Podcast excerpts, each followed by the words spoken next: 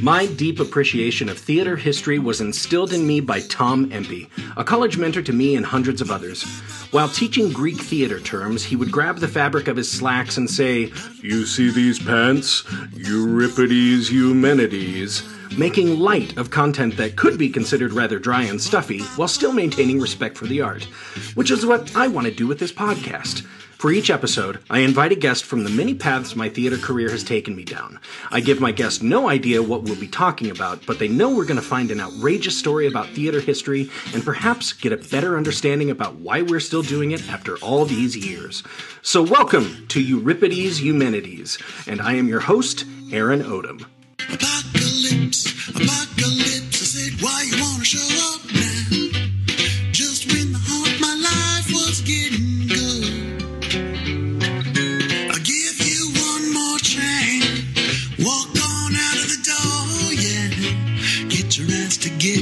the getting is good.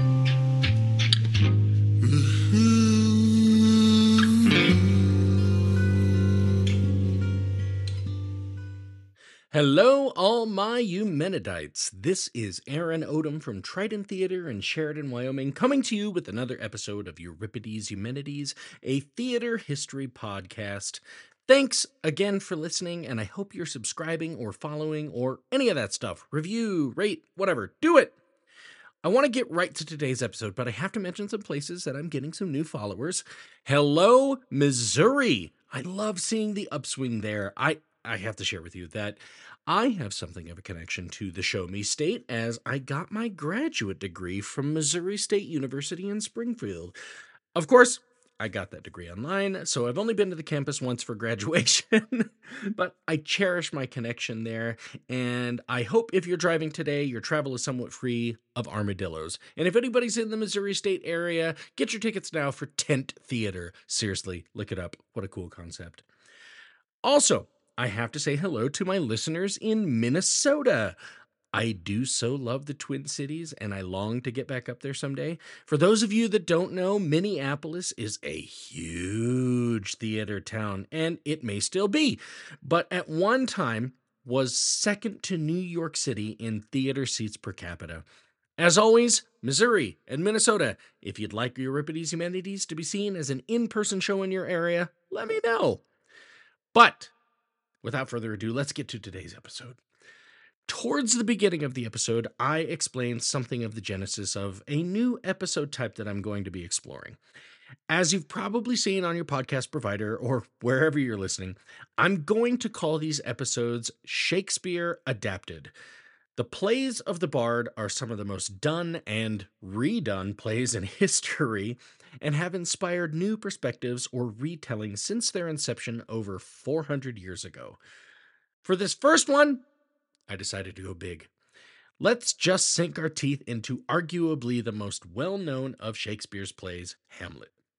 For this episode, I actually conceived of it in two halves, but each conversation was so good and had so much fascinating input that I had to split it into two separate episodes.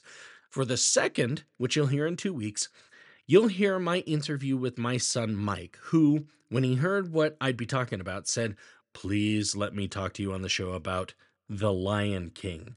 So, we'll be getting to that in two weeks. But today, I met up with an old friend and a new one, both of whom have been longtime members of the Seattle based Shakespeare company GreenStage, which has been providing Shakespeare in the Park to the Seattle area for decades. The old friend is Nicole Vernon, who I've done a show with. And once I asked Nicole to be on the show, she suggested another guest, her good friend Amelia Meckler Bowers.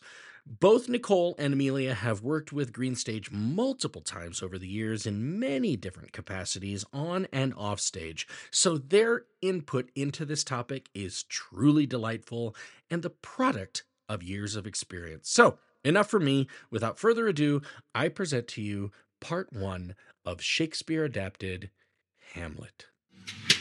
Avanta. Mm.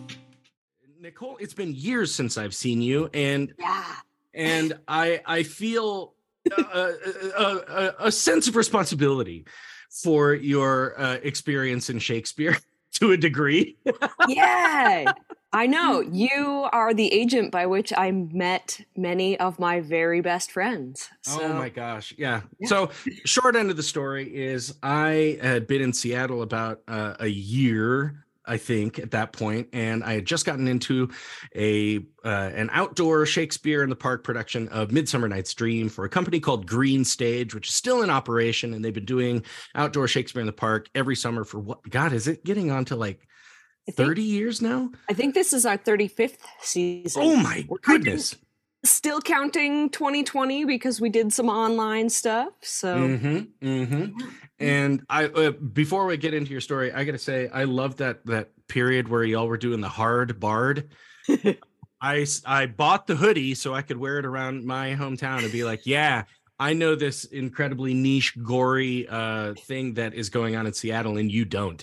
Uh, for anybody who's interested, go ahead and go ahead and look up uh, hard bard green stage. Just Google that yes, stuff. But Those are on YouTube. And I think it's Yeah. probably one of the few productions of like Cardenio you will Mm. ever find. So, yeah yeah but yeah short end of the story uh our our uh I was in Midsummer Night's Dream, and we had a few actors who who couldn't couldn't continue on, and so uh, all of us were dispatched to go find people.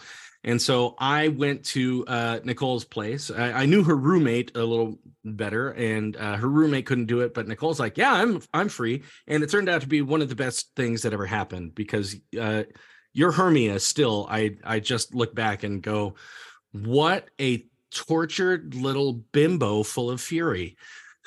Oh, well, thank you. And it's so funny because I am fairly tall for a woman, uh, five six, five seven. So uh, Yep. Hermia is not a part that I really should play. But Fortunately, our, our our Helena for that was a little bit taller. So yes, yes. Yeah.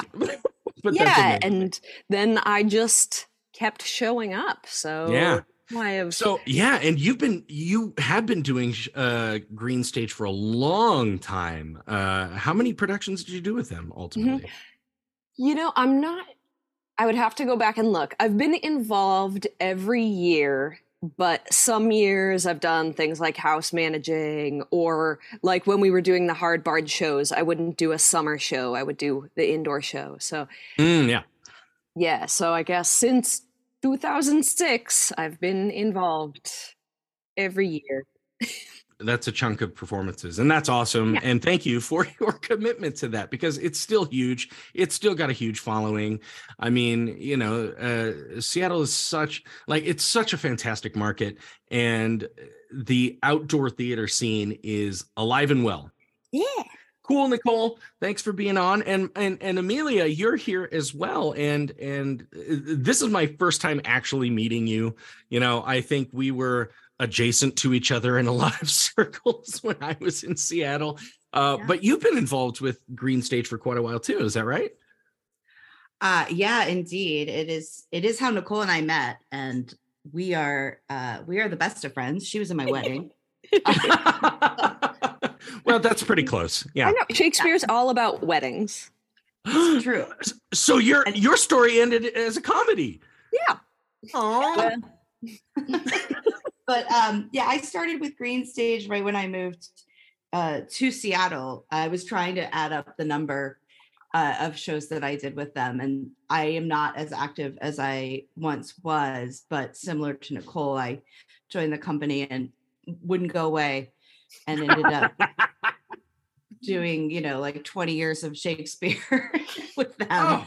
Um, I've even today, in honor of our conversation, I've got my 2002 season mug. Wow. oh whoa Oh, Yeah, I didn't Oh, even listen, I didn't even try, but I've got my 2011 season mug right here. oh, So that's one of my favorites, and mine broke. I was Oh. sad about that mug. That was a good mug.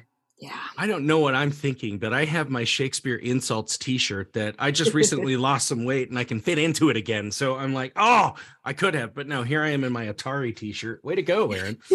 um, but okay, so uh, uh, Amelia, can I, uh, you know, since this is the first time you and I have really uh, spoken, uh, is that that can't be just your sole experience in Shakespeare, was it, or was it this was the job that landed and I stuck with it? I've been kind of a Shakespeare nerd most of my life. You know, you Mm-hmm. can sort of discover it in middle school and discover either it's kind of your thing or it's not. And Right. so at least, well, that's not true. You can discover it at any time. Let me be clear. true. Very true. Yes. But for me, yeah, you know, you're I'm in middle school and I think I can write poetry and I'm reading Shakespeare. yes. Yes. I I don't know about you, but I would carry my complete works around in middle school. oh wow. Oh. Yes. I did not get a complete works till I went to college. Um, so you win that battle. Oh, do man. I? Do I? But I didn't I didn't actually get to perform Shakespeare until I got to college. I always ended up in the other show kind of thing. Yeah, yeah, yeah, Um, yeah. and then I I went to Hofstra University, which is um, on Long Island in New York. And the thing that they are kind of most famous for is their Shakespeare Festival. Back in the I want to say 70s, they were the first to build a replica of the Globe oh, Theater Oh, whoa. and it was built like a like a puzzle. So when they would do their Shakespeare festival, they would rebuild the globe on their main stage with like Oh. all three levels. And so you even had the like musician window up at the top. And it's if you look it up, it's spectacular. We reused that set for decades. And then I think in the 2000s, they uh they rebuilt it again with new materials Oh. It was time. See here, Amelia, I'm sitting here going, I, I can't wait for you to finish that up because I want to ask, is it still going on? Because I need another bucket list uh, vacation place to go. And uh, and now I, I am absolved. Yay. Now, they don't build it every year, Oh, but um, like when I went, it was every other year they would do the Globe stage. Um, and it was, you know, the I guess spring production, uh, Shakespeare Festival. So that so my school was very was very focused on Shakespeare. So mhm. took the real deep dive once I started studying at that school. They're much more of a, I think still are, uh, sort of classical training uh, for the actor and lots of classical text. Ah, oh, that's great. That's going to be a wonderful segue here in just a moment uh, for where we're going to be going today. but um, and oh, then just man. one other thing, Aaron, to know Yeah. about me is not only do I perform Shakespeare, I've also directed a number of Shakespeare plays um, for, for Green. Stage. Now that's interesting. That okay, that's an even better segue. I'm going to forget what I was going to just uh tangent with and just go right into what we're talking about today. And thank you for sharing those experiences. But um being that you have directed Shakespeare, being that Nicole has acted and done a lot of things around Shakespeare. I've done sh- several Shakespeare shows myself. I've touched on the bard on this show several times. Uh, if nobody's listened to my Shakespeare and Starlings episode, uh, go back and listen to that. Uh, we have starlings in America today, and they are one of the great wildlife plagues in uh, the country because somebody wanted to release every uh, bird that was mentioned in Shakespeare. Yeah. Yeah, Amelia's jaw just hit the floor. Go back and listen to that episode. It's great I'm gonna go back and Um, listen to that episode. it's yeah. so it's so funny um but uh the fact is we th- there is a term classical that uh it has several different definitions and in the theater world that usually means um a show that has lasted the test of time would you agree Yeah. yeah, I think that's a fair assessment. Okay. So in in general, I could say um and and and agree or disagree, a, a bulk of Shakespeare's works can be considered classical. Some of them might not be able to meet the test of time. Most of them still can can work. Uh, I think they can work in a lot of different. Uh, you know, I I think I saw my first production of Cymbeline a couple years ago, and I went, really? Okay, bring it on. Um, but even at that, like so many shows get done every single year and yeah yeah i don't i don't know where I i'm just going want to jump in because what's interesting to me about what you just said is sort of the bulk of, and I would disagree and say you can do any because Mm-hmm. yeah they do have these resurgences of of meaning, and of course, you know anything can be adapted, but Yep. even when you're trying to stick stick to the original, they're they're cyclical, right? So things like Cymbeline um, come back around and seem relevant. And I'm pretty sure that um oh god, what's the horrible one with the nun and the rape? Um Measure for measure. measure for measure. Um Yeah. right, but in today's political climate, like I'm sure measure for measure is probably gonna make a resurgence in the next Oh decade. man, yeah. Yeah. it's a show everyone watches and cringes but as we get more puritanical in a lot of uh laws right now i could see you know that Mm. becoming a show that has its place again I will say that as, so GreenStage, another thing that we've done is we did complete the canon and we are trying to work through it again, meaning we have done all of the shows. And I wasn't involved for all of them. And there are definitely a couple that we will see when we get back around to them for various reasons. You know, I think um, they're especially because we present outdoors in a park with no doors anybody can wander through there are definitely some shows that you maybe want more context before you watch a bunch of anti-semitic talk or whatever Okay. Yep. I see where you're going at. Yeah. but i think that i'm with amelia i think they all have something and they're all classics that's for sure and i did think back to your definition there like classic theater like on the pedestal like rah and then there's also like this is classic theater as in like this is ben jonson it is old theater but nobody knows any ben jonson or many of shakespeare's compatriots because yes they're old but they're not classics Mhm, mhm. i don't know that even though like they all kind of did the same thing taking Mhm. stories from folklore or wherever they could that that their audiences might know a little bit of the story Mhm. going in Uh, there's that context and and i'm going to do the horrible host backpedaling thing and go yes i do uh, uh, agree with you but i think that uh, amelia as you were suggesting there are plays that would fit a certain time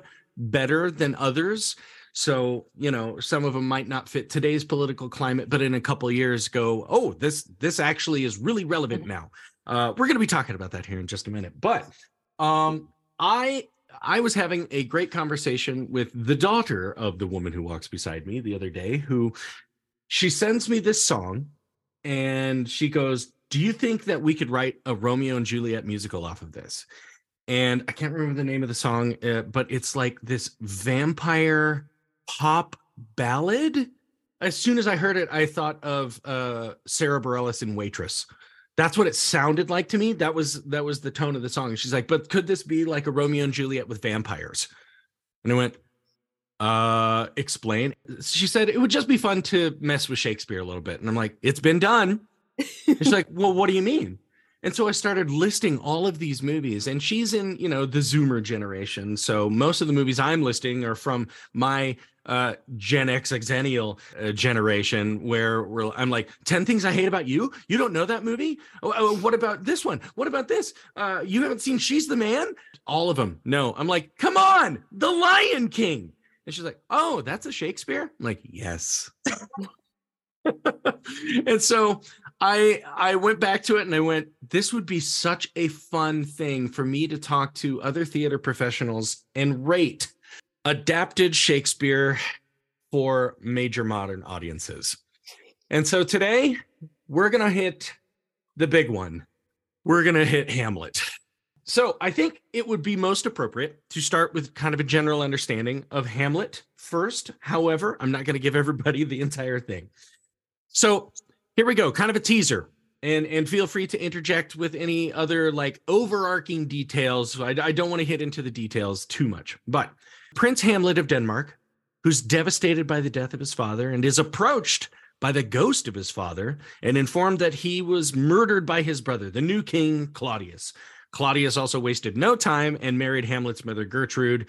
And the ghost implores Hamlet to avenge his father's murder. And through the rest of the play, Hamlet is determining whether or not he should do that or other things.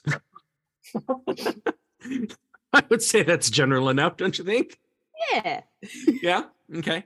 And like I said, for better or for worse, that's all I'm going to tell you. For Yeah. those of you who don't like spoilers, go read the play or watch a version. But we're probably going to be talking about some spoilers here today. And if you'd rather wait until you have some experience with the play, feel free to come back when you've had that experience. But if you're one of those spoilers be damned people, we'll just continue on. And what I will say for those of you who don't know it is that it is a revenge based British Renaissance tragedy. Therefore, there's lots of death, especially at the end. It's widely known for its ability to offer a momentous acting challenge for anyone who wants to take on the title role or any role in the play for that matter. Yeah, I think, well, talking about spoilers with Shakespeare and specifically Hamlet, I think the funny thing is, and we'll probably get so much more into this, is that I think most people think they already know the show or there Mm. are quotes that you know from the show. My dad, for some reason, constantly says, Ophelia, nymph in thy orisons, which is not a complete sentence, also. It means nymph in thy prayers. The remainder of that line is remember me. He's asking her to remember him in his in her prayers. But my dad just says that, and my dad is not a Shakespeare guy. So I think, and that's not a famous quote from that play. I Um, was going to say, is he a religious guy at least? I don't know. who knows? So I think that is a funny thing about about Hamlet and a lot of Shakespeare. Uh, I mean, you mentioned Romeo and Juliet a little bit, and I think they're definitely some of those big, heavy hitters that people think they already know it, and even I'll fall into that um, that trap of thinking like, ah, I don't know, Romeo and Juliet. I blah, blah, blah. and then I've seen it so many times, and then I read it not too long ago, and I was like, oh, that's right. This is so good. Yeah, So- I think that's such an interesting point you make, Nicole, is that uh, when you adapt something that is part of the ever evolving zeitgeist, you just have people who are like, well, it's part of culture, so I'm I I, I get it. Yeah. Yeah. So now I will say this in the theater world, it's not uncommon for us to see multiple Hamlets within a lifetime on the stage. I mean, it's unlike film or television. Uh, uh, in theater, a new production of Hamlet is not necessarily considered a reboot or a remake. You know, you have your film and TV buffs who are like, that person can't play James Bond. And you're like, "Eh, yeah, give it a shot. You know, I mean, whatever. But in the theater world, like when you hear of a local production of Hamlet or something like that, or even a big stage production of Hamlet, like on Broadway or in the West End, and they say, this actor is going to play Hamlet, you go, ooh, now that would be an interesting take. So for us, it's it's kind of like we look at that uh, as an opportunity to see what a new production team is going to have with their approach to potentially fresh ideas, right? That's so interesting. I hadn't really thought about it from that perspective, how much we with something like film, where you know it is it is this perfected deliverable, right? That everyone Right. knows exactly how it works. Whereas, you know, stage plays are live. So somehow we are more amenable to the idea of a new and different production. And of course, the actors are going to be different. Of course, they are, because it's a play. But even when it is a film adaptation of the play, we're still way more open to the idea of, oh, this is different actors and different interpretations because of course it is. It was you know written in 1602 like we're back to the vampires right? If we Right. were going to all the same actors.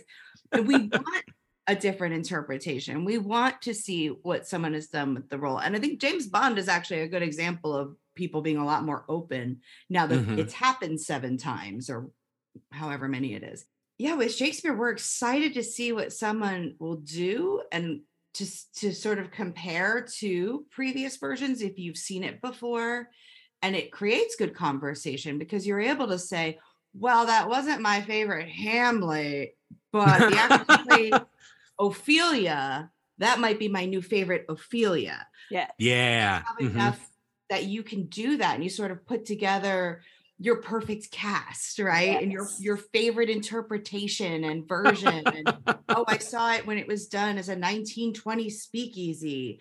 And that's exciting instead of being like, you know, dismissed as ridiculous. Yeah. Yeah. Yeah.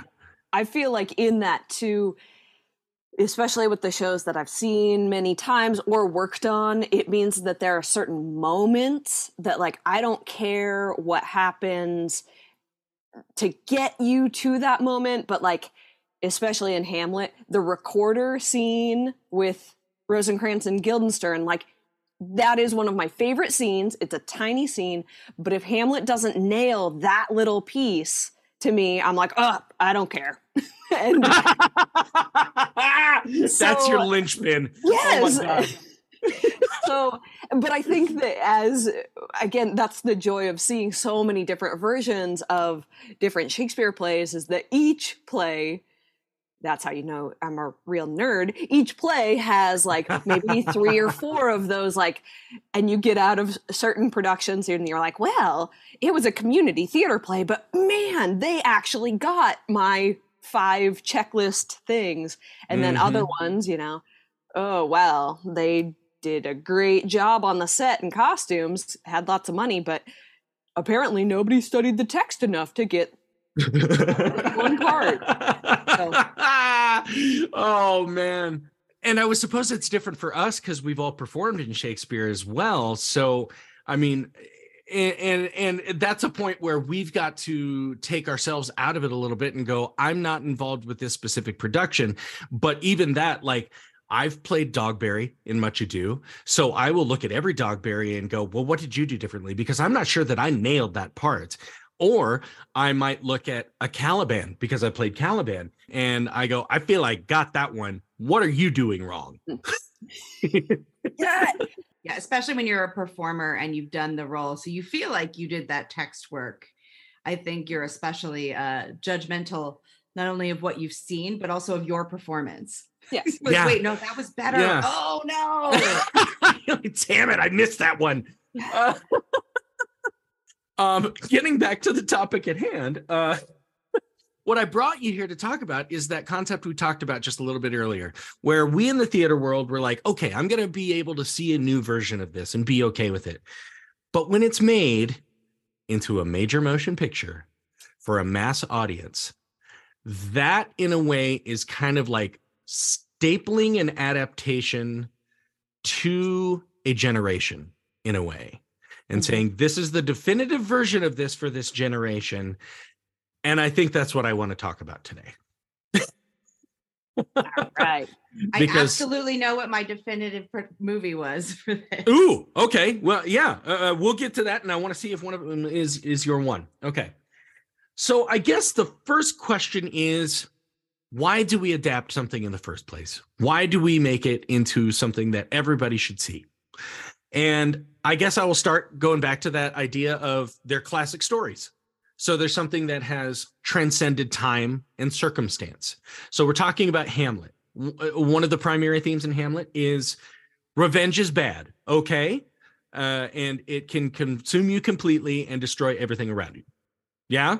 Hmm I mean, that's so okay. So that's something that uh, human beings have not quite figured out yet, and we probably still just have to con- continue to tell that story until we do, or we may never actually do it. Yes. What do you do with those big feelings Mm-hmm. Mm-hmm.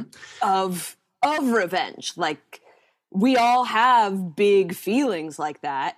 We Yes. want our art to show one of the things that you can do with those feelings. and one of those things is destroy everything around you. yes, and hopefully then we learn that maybe that's not the way we're going to deal with our own life.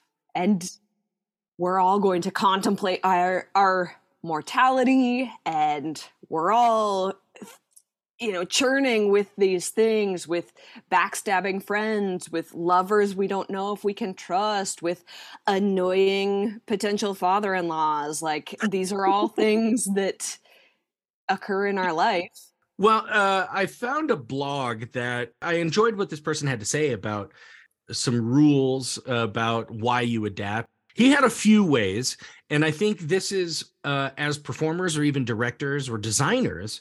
Uh, when we get the opportunity to do a Shakespeare play, when we get the opportunity to do a Hamlet, we can think of uh, maybe one of these things, and maybe there's some other things we can add to this list, but there's an opportunity to completely reimagine a classic. There is the opportunity to pay homage to that source material and or the author. But then there's the opportunity to deviate from the source material and tell it in a completely new way. In theater some people that first idea the like doing your own interpretation that can be a mixed bag.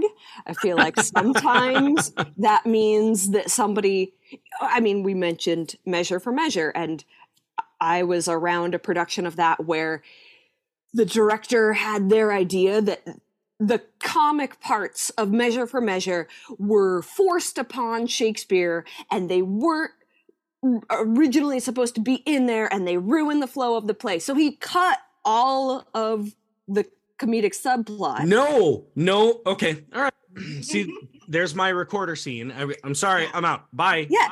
Yeah. So, and though I did not actually even make it to callbacks, which broke my heart, but what I am what happened during callbacks, I can't say whether this was the actual casting, but all of the men up for the Duke and all of the women up for Isabella, the nun, um, were lined up in height order, and the shortest woman was cast and the tallest man. but you can't Which- say that for a fact. You can't say that So it's just, Um, it just worked out that way. yeah, I love both of those actors. They were amazing, but it was clearly the director had a vision of power and how that dynamic was going to work out. And I think that's that's an interesting thing in Shakespeare. There are that is a piece of the play, but if that's the only thing you're harping on, you're probably missing a lot of the rest of the play. Well, and and the thing is, like I I hear something like that, and I go, yeah, that is in there, but you know where it is also other plays and maybe other plays that specifically talk about that theme. Like if you want to talk about that theme specifically, yeah, it's in this play. You're right. But it's it's in other plays. Or hey, how about this? Write your own. Yeah, but then again, then on the flip side, the fun part of Shakespeare is that because there are so many different versions, then when you get to see the one version where, say, let's forget about the whole cutting half the play, but you know, when you see the one where, oh my gosh, they cast this super burly guy to play Hamlet, Mhm. and usually he's played as this little poetic waif and suddenly it brings something new to the role and so th- that can be fun just by nature of doing the play So not too long ago, I think it was just last year, a movie came out called uh, The Northman. Oh, I was gonna talk about it. Oh no! That's fine though. This is perfect. Go for it. and the thing with The Northman was, it was like, oh, it's an adaptation of Hamlet, and it's all burly and Norse and da da da da da, and it's like, no, no, it's not. Actually, Hamlet is an adaptation of this North Yes. North le- legend, and I looked it up so I would say it right, but it's the Saxo's legend of Amleth. Amleth. Amleth. Um, Mhm. so you know, even for you know, and we we know being the Shakespeare nerds we are that you know he didn't come up with all of these ideas, and as cute as Shakespeare in Love is. Um was readapting. He's adapting and that's why i think it works adapt well. But it is this great norse legend that hamlet's built on which is part of why he's you know he, he's a dane and it's set where it's set. It's not like shakespeare was pretending he didn't base it on this legend but that's been lost over time. Mhm. so when this movie came out everyone was talking about it as an adaptation of hamlet when it's really just an adaptation of this great legend which is what shakespeare used in the first place Yeah. And then uh actually to kind of tack onto that, um uh, I, I don't know if this is legitimate or not. I think I've talked about it on this show at some point, but when Shakespeare wrote Hamlet, it was because he'd seen a production of another version of the same story at another theater and he went, Oh, I can do that. And he wrote his own Yeah. because that's how it happened. They took stories that people knew. It's kind of like taking our fairy tales that we're all familiar with and retelling them in a certain way or from a certain viewpoint. I mean, that one, oh, I just I started it yesterday. I never could really get into it. I forced myself through it and I got to the end and I went, cool. Oh, Have you seen it, Nicole? I did. I saw it on an airplane, so not the most ideal setting for a very visual story.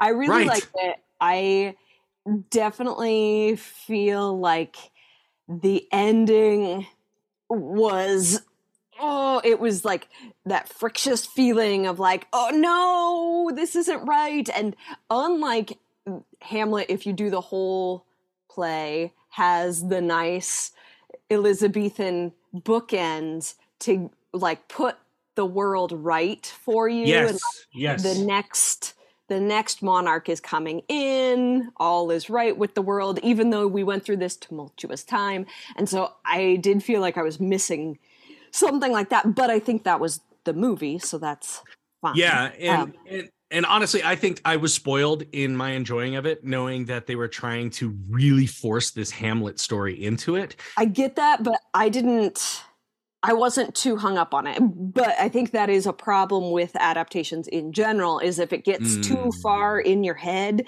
and then you're like Mhm. wait but are these the is this the servant that comes in to deliver the message like if you get far into it and where is my fortune Fortinbras?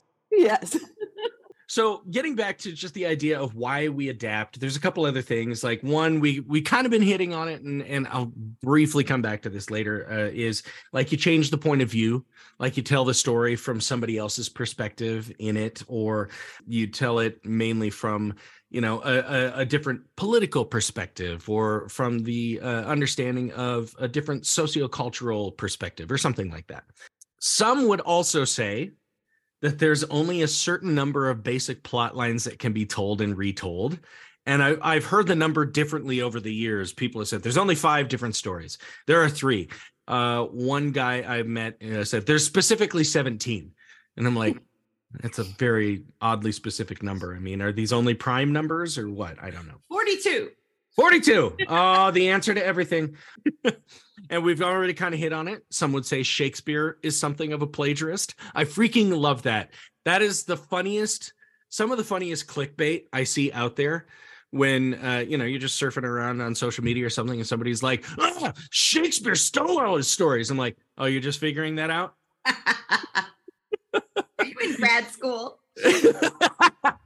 and then some would say this oh god i love this this was another perspective i read somewhere so where is the line drawn between fan fiction and something legitimately new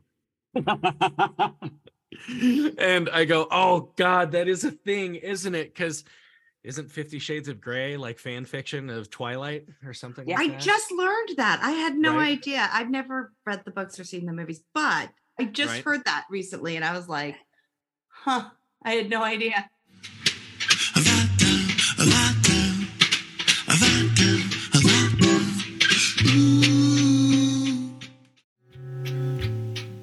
So, what do you think? Are adaptations just fanfic? Is there no originality left? Do you have a favorite Hamlet? We'll be talking about several stage and screen versions in the second half, but before we get there, I sure would appreciate to have you follow the show on Instagram. We're at Euripides underscore Eumenides or at Trident Theatre with an RE at the end. And or please rate and review on your podcast provider. However, let's find out which adaptations we talk about. Some may surprise you.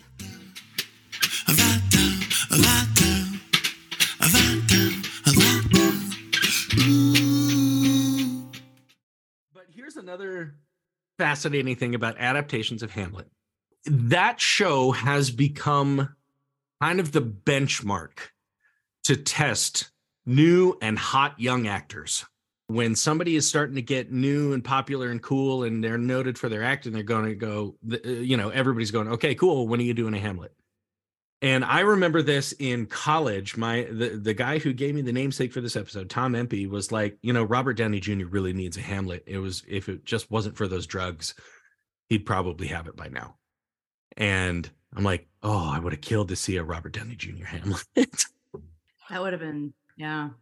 So here are some ones of note that I found in my research that went mostly directly to the stage. 2009, David Tennant. Yeah. Is that the one I heard was horrible? Uh, he, I haven't seen the whole thing. They do the soliloquies directly to the camera. Mm, So mhm. I think that that is strange. But Oh, I actually meant on stage. oh, I I feel like some friends saw it and were just utterly disappointed because they loved David Tennant so much. They like saw it in London and they were just like, this, this it was so bad. Why was it so bad? we're just gonna pretend we never saw that, like kind of moment. well, there's another one I'm going to mention here in a, a moment, and maybe we'll determine whether or not it was this one or that one. But um, this David Tennant one, Nicole, maybe you can tell me. One of the reviews I read said it's one of the funniest performances of Hamlet I've ever seen because David Tennant is so great at his ability to mock other people. yeah. Hamlet is really funny. Yes. Um, in the in the core of the play, there Mhm. there are some jokes. Yeah. Um, going back to my recorder scene, it's got some jokes. Yeah, and he, I think a lot of productions don't play up the madness in the middle. Um, One of the Mm. last versions that I saw really did, and it worked really well. There were other problems with the production, but it was one of the first one that, you know, it was sort of moderny dress. And so when Hamlet comes back Yes. bonkers, he was like wearing a Hawaiian shirt and uh, wearing one tall sock and one no sock and and all of the things that are described in Ophelia's ma- uh, monologue and then he continued to wear that costume for the majority of that act I think so Yep. hmm I think a lot of productions don't Mm-hmm. lean into the comedy so I don't know I don't know if the David Tennant one was the bad one or not But I do think you have to have that humor, just like you have to have it in all of the plays, or else it's also just to me the life doesn't exist in a vacuum. There's always humor in everything. But Right. he is written to be to be humorous even when he's not playing mad and likable but the poor yorick quote that one alone when he's not playing mad and he's really just and he's in a moment of, of sadness really but alas poor yorick i knew him horatio was a, a, a man of in, uh, a fellow of infinite jest. And he's a jester like come on. Yeah. it's funny. It's it, it is it is. That that's an interesting thing to think about. You know when i'm teaching acting or directing or i'm directing myself and amelia maybe this is how you do this too but if i'm doing something like a hamlet where i know at the end the end goal is to get everybody in a really down contemplative mood over what they've just witnessed through the rest of the thing i'm looking for the humor.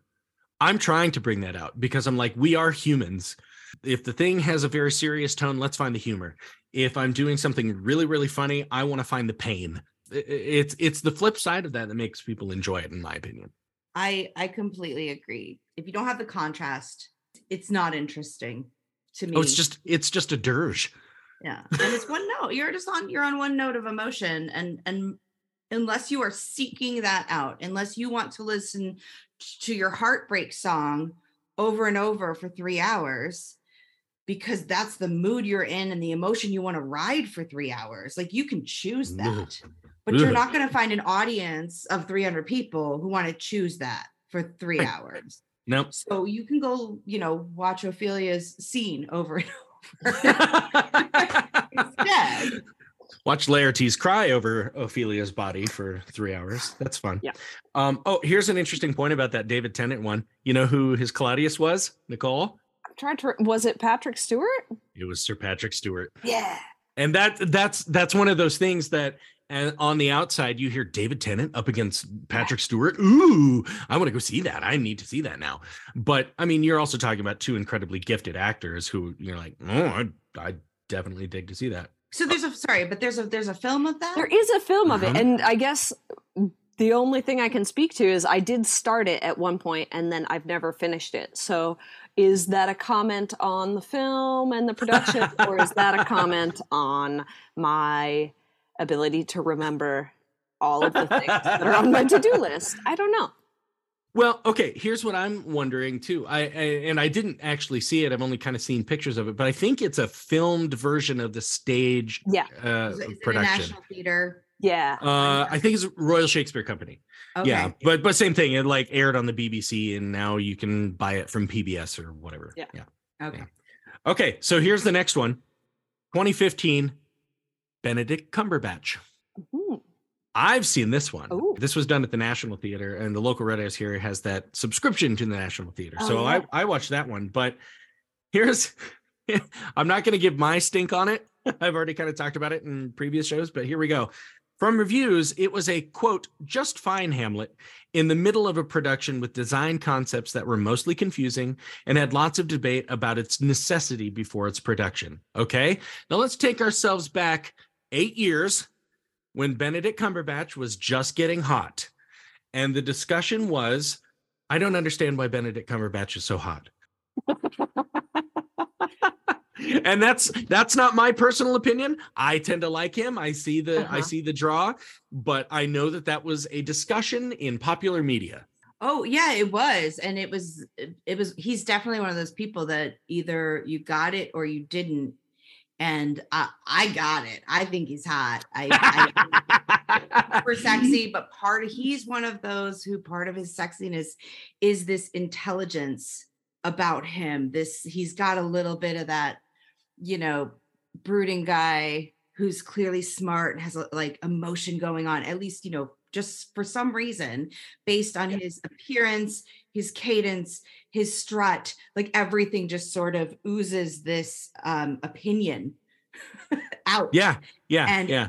it's something I'm attracted to, and a lot of other people. And I am now questioning this particular person who saw this Hamlet loves both Da- David Tennant and Benedict Cumberbatch. So it's entirely possible it's Mm. that one that they saw. Yeah.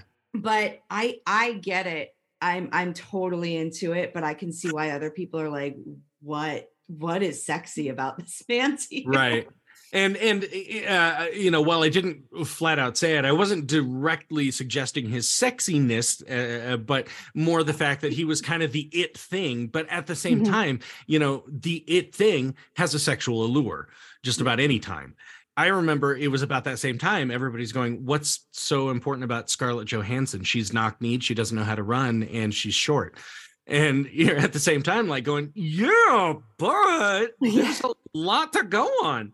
Well, and yeah, I think that that quote again, having not seen it, but I think it's one of the traps of Shakespeare and this play and any of the plays with a titular character.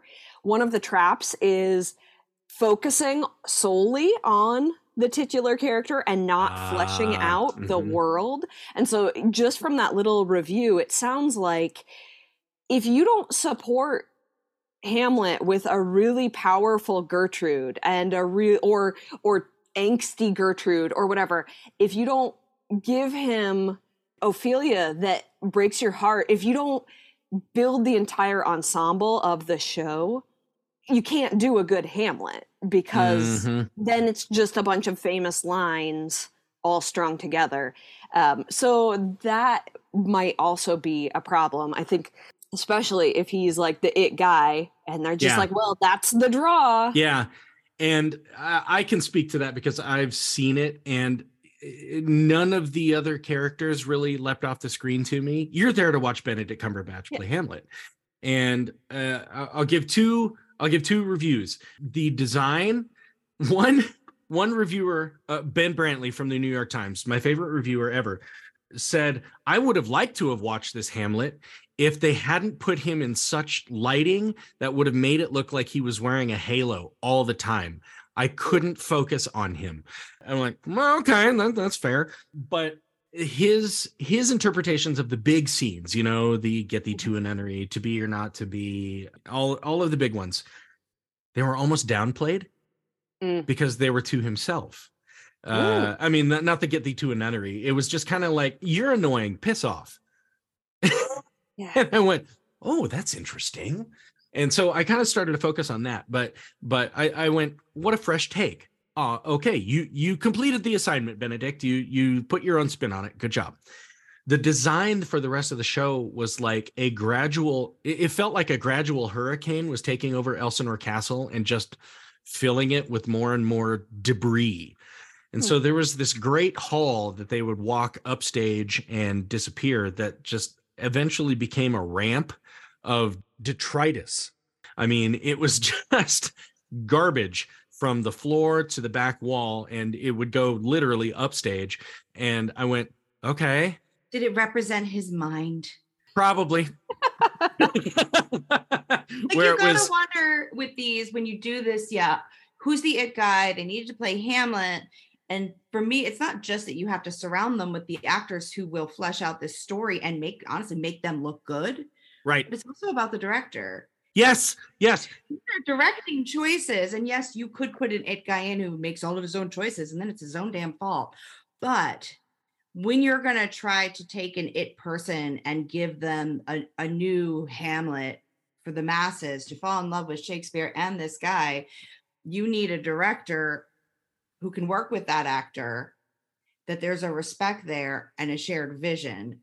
Because a lot of times, what you end up with is a mess. Was the castle representation of his mind, or was it that this castle is in such disarray now because of the horrible things that have happened to put the people in power who are in power?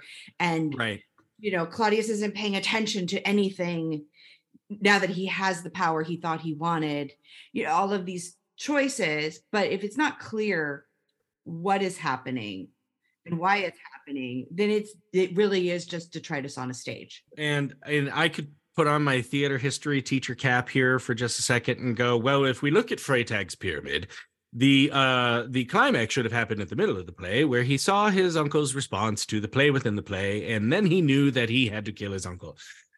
But now I'm thinking about this like it's the gradual climb to the climax at the end which is not what Shakespeare wrote, but we're forcing a climax at the end of the big duel and and two people dying by swords, one person dying by poisoning. And okay, I uh, now now that's just obnoxious. Thank you for pointing that out to me, Amelia. okay, I got a couple other uh, stage adaptations before I get into screen adaptations. Here we go. This first one will be kind of quick. Uh, second one, I don't know if we're going to have a lot of discussion, but I think it's interesting. 1772, David Garrick, famous British actor, took the play and he's like, Well, I haven't played this one in a while. And in 1772, made significant alterations to it, including removing most of the deaths. wow Hmm.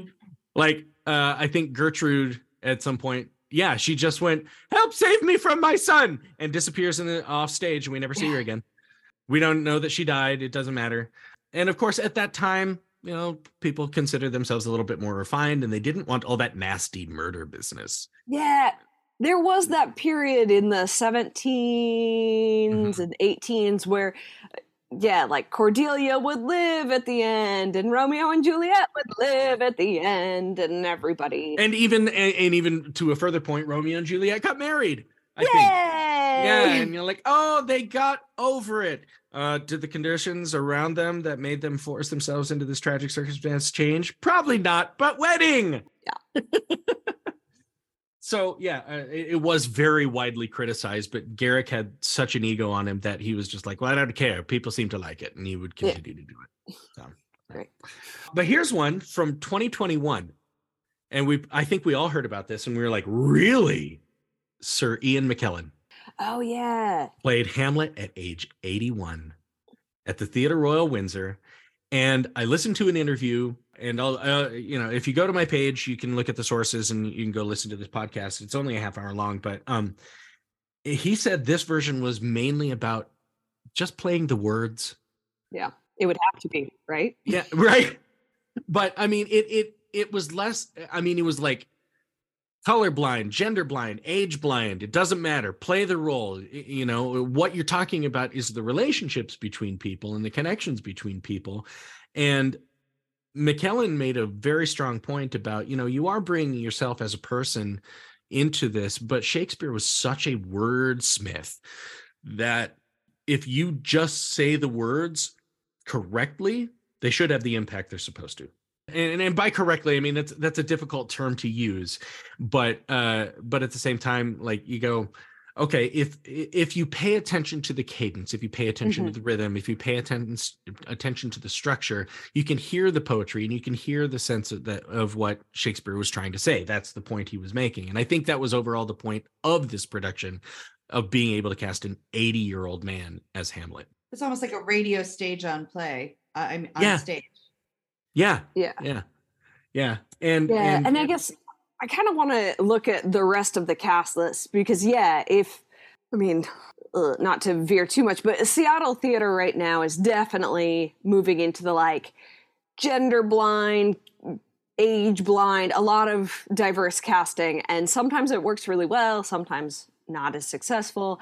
And I think you're right; it's all about intention and knowing your character and knowing but theater is a visual art and so there are parts where that i think that would probably work really well because he's an amazing actor and then there would probably be parts that aren't as powerful. I don't know. I and i think hamlet is a weird role for that because he should be young but also you need somebody with the chops.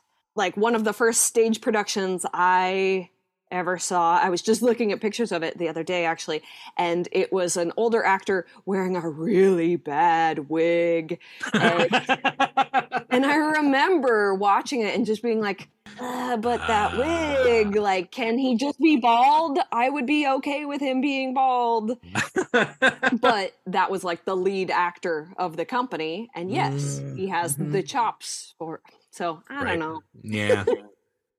Well, I mean, and I don't mean to be disparaging to anybody exploring their identity or or society exploring uh, different identities and things, but I mean, I think specifically about you know the scene in in Gertrude's chambers where Hamlet and Gertrude are talking, uh, you know, about this very specific relationship between a mother and a son. And that is a specific relationship. And I can see where it can be adapted to different things, but you know, if it's going to be difficult if it's if it's forced. Yeah. Uh, that's that's kind of an opinion I have about that. Yeah, that's actually the scene, uh, and the, that's the relationship that I'm thinking about when you describe this production too. And for me, the the bedroom scene is probably for me one of the biggest scenes in in Hamlet between Gertrude and Hamlet. Mhm. You know, there's the word blind in casting is is complicated to begin with, but the reality of sitting in a theater and watching an 82 year old man and again we don't even know who was cast as gertrude uh, right this second but this relationship is at the core of this play Right. and there is there's lots of ways that the, that scene has been interpreted and the relationship between gertrude and hamlet even interpreted as to how close they are and, and how they treat each other physically and emotionally i mean that that gets interpreted different ways all the time but if you're 82 and your mom is someone who looks like they're 40 and you're telling me like oh but this is all just blind again if i'm listening to it as an audio play uh, you can be whoever you are i just Right. your voice and your intention and a story but when i'm visually watching something and i'm constantly having to check myself going oh no no that's his mom i'm not in the story with you i am reminding myself that i need to check all of these pre-notions and biases and everything else to the point that i have to do a lot of work Yeah. And and there's there's that willing suspension of disbelief where, you know, you are really asking your audience to go far with some things. exactly. So yeah, there there are some famous stage adaptations, but again, I think when we try to pin it to a generation and say here is the definitive film version of this for this generation, here are some that I found that I think are kind of interesting. Of course, we're all children of the 90s. We're going to talk about Zeffirelli's version in 1990 with Mel Gibson and Glenn Oh, yeah. Close and Helena Bonham Carter. Ugh. I'm sorry. I am like the only person in the world that doesn't like Helena Bonham Carter. I don't know why. I maybe she's too similar to my own acting style. I don't know. I just and that version is so weird. I haven't seen it for decades, but I remember watching it and just But being this is this is my defining version. That's "Okay." your uh, whoop. Okay, here It we is go. because I'm I'm a little older.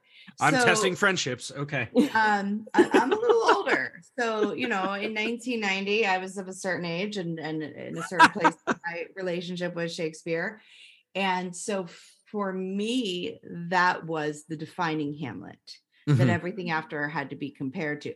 It is, I wouldn't say it's my favorite Hamlet. I'm not even sure what would be, but they are the ones who defined the characters. I had seen the Olivier in college and it, it I was like, oh, really?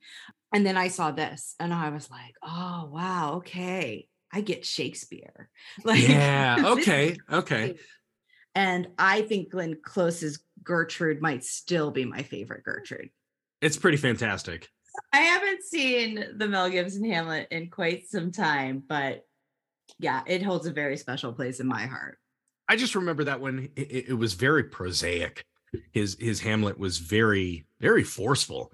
But you know that's that's the actor too coming into it and bringing themselves to the part. Let's see. Here's uh 1996, the Kenneth Branagh version. Yeah. Clocking in at just over four hours. It's the first time the play has been filmed in its entirety using the full text. and that one is more of a defining production for me Mhm.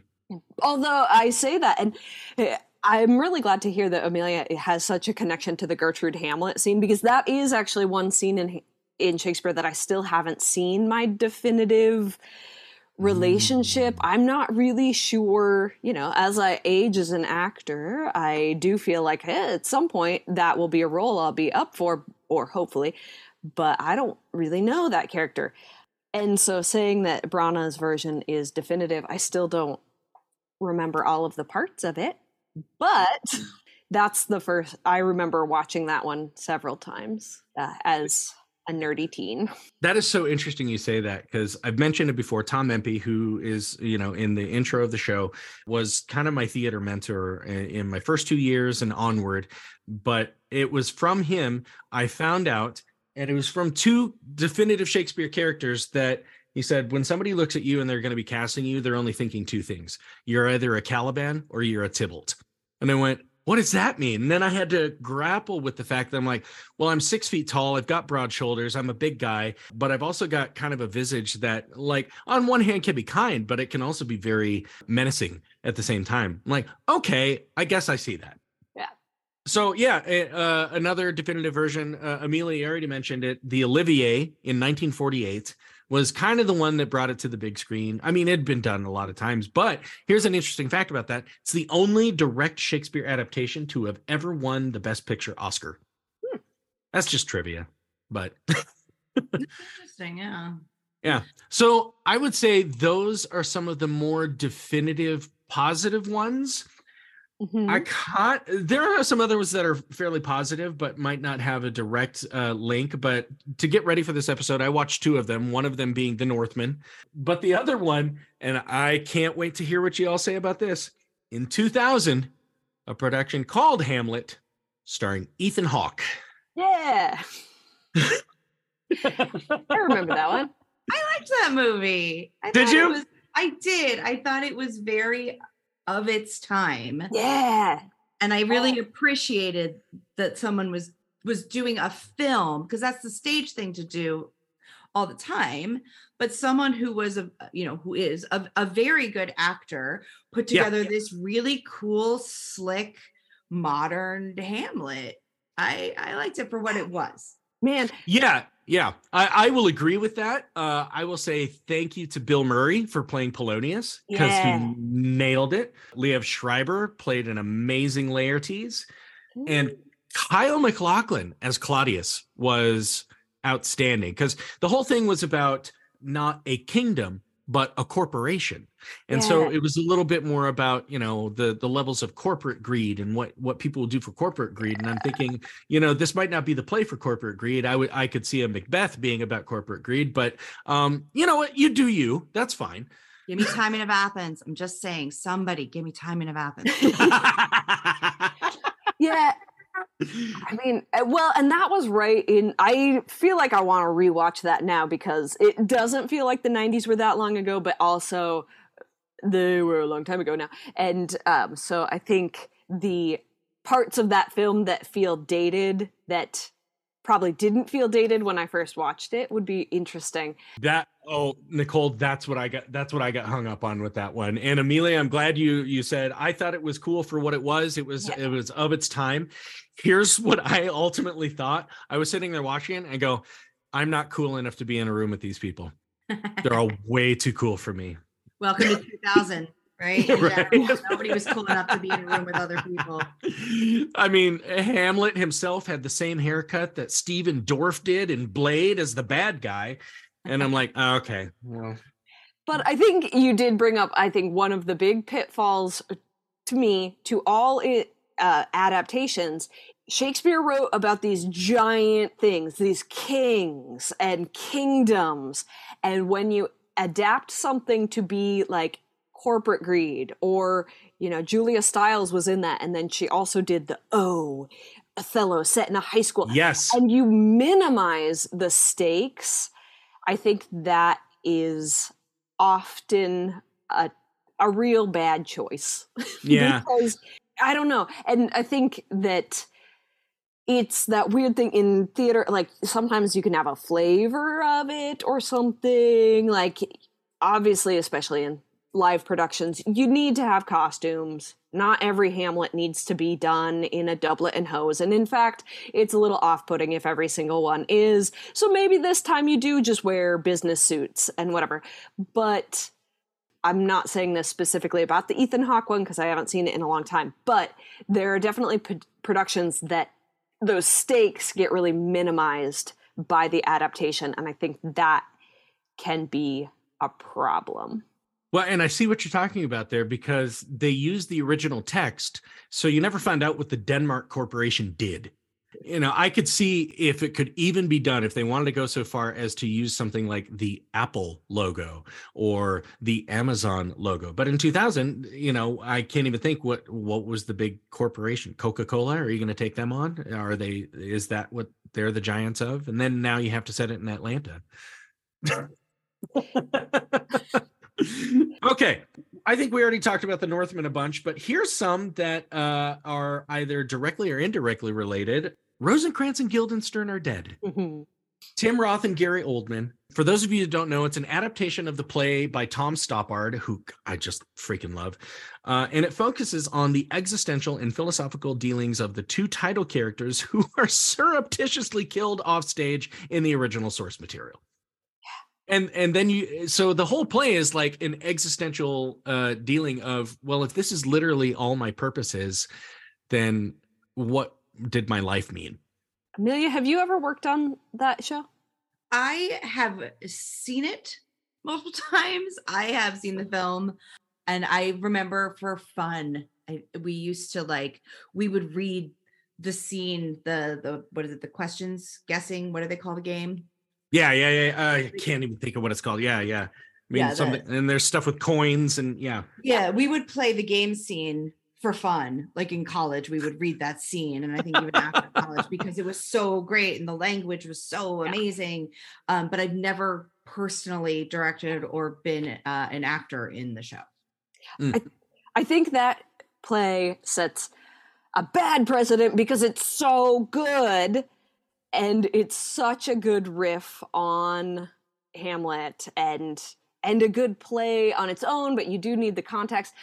But it opens the door as though we need more plays about actors doing their thing and there are tons of plays about theater and some of them are so good and then some of them are so bad and that makes me wonder how do you feel not so much about the like uh, yeah plays about actors and movies about actors but the there's this trend of of taking the side character and giving them their own story yeah. which i have not seen rosalind oh. um and i have not seen ophelia. These are both uh rosalind is a um i think it's rosalind right? Isn't that the name Uh, of the, like eh, of the in uh, Rome, Ro- the one that causes Romeo's heartbreak to go meet right. Juliet. there's a whole tv show where she's the main character that looks like it's funny. I haven't seen it. And now there's the new um, ophelia movie.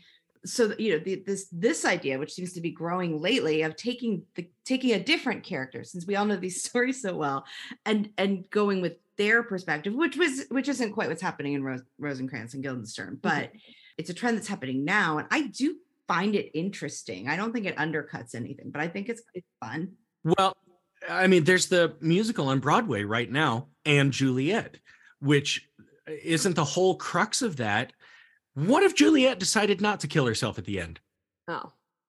Uh, Nicole does not like this. People I- can't see I her don't know. face. Nicole's So- not into any of this. Uh, not really. I mean, I think that it, to me, it goes back to another thing that I fell in love with in middle school that's perhaps problematic Gone with the Wind. And like Mm. reading Gone with the Wind, and yes, everyone gets to the end, and you're like, no, they should end up together. And then you read perhaps the like not written by Margaret Mitchell the second book Scarlett which they do get together and you realize why art is the way it is. You don't want you don't actually want them to get together. That's the point of the thing. Like we don't need to know Rosalind's backstory because she is this ethereal presence in Romeo's life that then gets eclipsed by Juliet, and we don't need to know.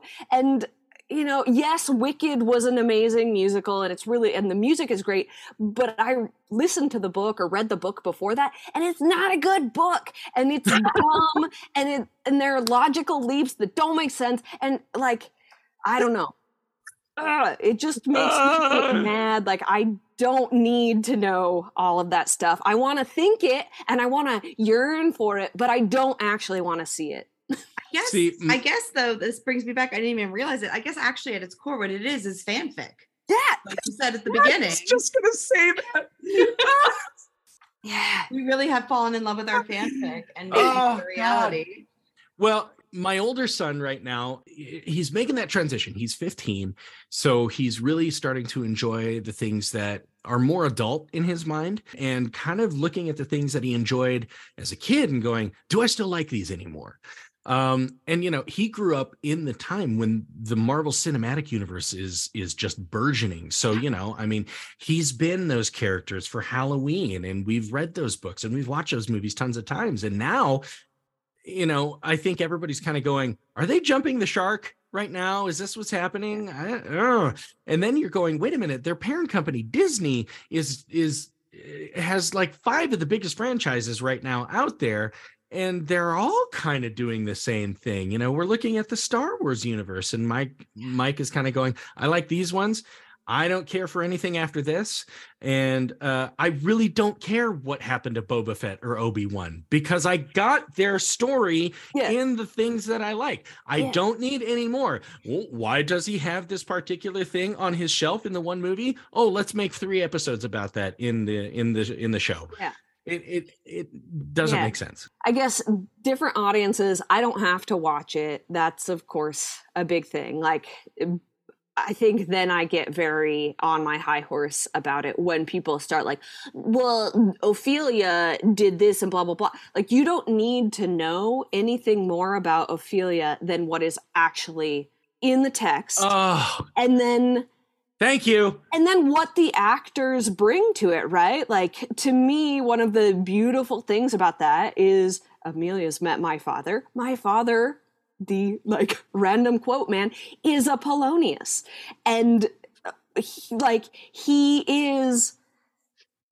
uh, to me, he's not every Polonius. Some Poloniuses are very like business minded and blah blah blah. But my dad is this like well intentioned, but ultimately completely misguided and very verbose on no particular topic person. And so to me, were I to play Ophelia, that is a very informative relationship. And maybe in rehearsals, you discover like, we've decided that she's never had this mother figure, so she's closer to Gertrude, blah, blah, blah. But that's the joy of individual interpretations and individual productions. And so I think sometimes those fanfic, and right now, this we're in a big reboot and capitalize on known quantities because of course the en- entertainment industry is where it is. Uh, so like oh we'll capitalize on you know this rather than just telling a new story because that's scary. As soon as it turns into well now every ophelia's got to wear a red ribbon around her neck because that's in the show or some weird thing like that Yeah. hmm yeah.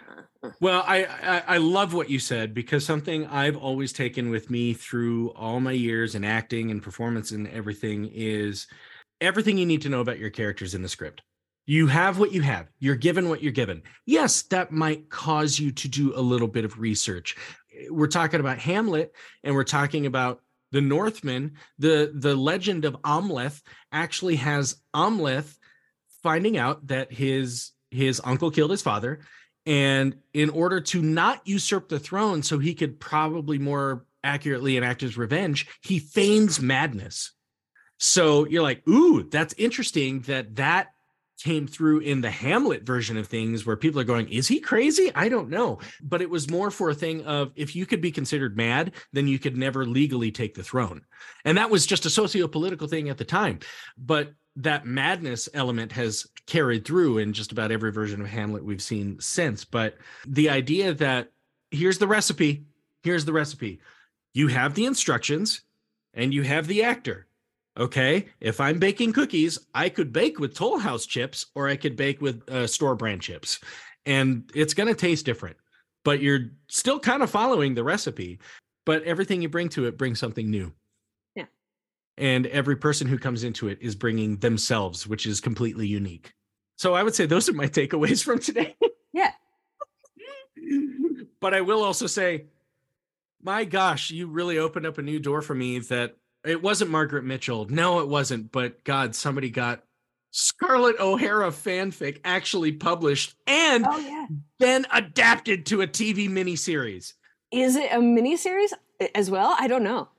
or was it just a movie i can't remember i think I it was just- more than one part it, Yeah. I just Oh. read the the book, but that's yeah, fantastic I don't know. I don't That's know. Fantastic. Oh, Yeah, I guess in the end, it, upon re-listen, probably my opinions go back and forth through this whole episode. Like, don't adapt anything. I, I can't help myself. 1994 Scarlett with two T's, a six hour television miniseries based on the book. Yeah. oh, six hours. Well, it's a very long book. She goes back to Ireland for a while. She's anyway. And does and does she get over there and go? You know, maybe this relationship with Rhett isn't working out. I don't even remember. I just I just know that it was you know the cruel young person first coming to realize it's okay that there are not plot holes. It's okay if a story leaves you feeling like you want more. If you want to see it again, you want to see new versions of it, that's fine. You don't always have to get everything that your heart feels like you want. I think that's a big takeaway for um yeah, Disney could listen a little bit on that too. It'd be interesting to wonder why Polonius is offended when he's called a fishmonger. And it doesn't matter. yeah. Oh, let's flash back and show his rise to I- power. I never learned how to fish. Grr. Yeah.